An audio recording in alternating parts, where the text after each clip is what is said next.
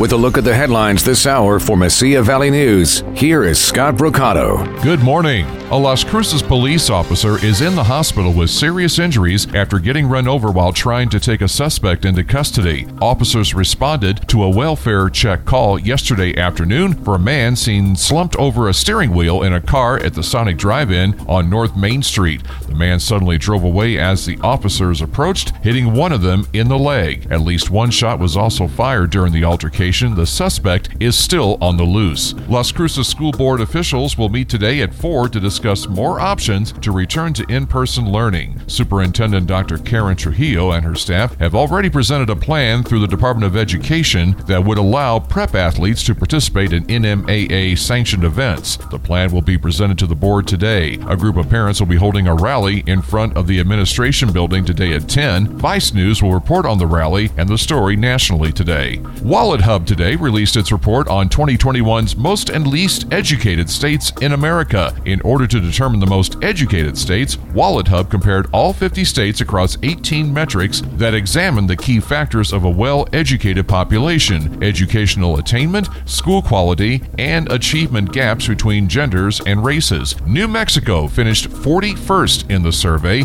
an improvement from previous surveys Wallet Hub has done in the past. State lawmakers consider placing limits on the reach of the governor's office's public health mandates. Senate Bill 74 calls for the state legislature to decide whether to extend any executive public health order. The bill would also limit how long the original executive order can remain in effect prior to lawmakers' consideration for a possible extension. SB 74 passed its first committee review yesterday.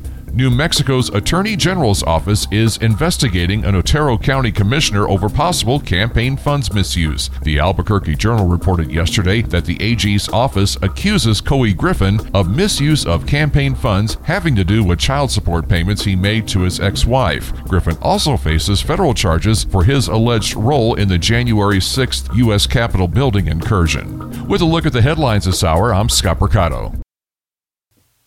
Mesilla Valley News Sports is brought to you by Carlson Financial Services LLC. Looking for a more personalized tax experience? Then crunch the numbers 575 361 4006. Carlson Financial Services LLC is available for year round tax and business consulting. For Mesilla Valley News Sports, I'm Ernesto Garcia. Prep High School athletics in our town depends on the school board today, which is meeting at 4 o'clock and they will discuss the plan put together last week by the Las Cruces Public Schools, which came up with a plan approved by the PED to allow high school athletes to play in NMAA sanctioned events. We'll keep you posted tomorrow. To college volleyball, the New Mexico State volleyball team dropped set one but dominated the next three sets for a WAC win over Grand Canyon at Memorial Gym in El Paso. This was the 25th straight win for the Aggies, win number 498 for head coach Mike Jordan. College football news the NMSU Aggies are getting ready for a football game. Likely to be in El Paso this Sunday against Tarleton State. That game could start at 3 o'clock. No word if fans are invited yet, and no official word yet from the university.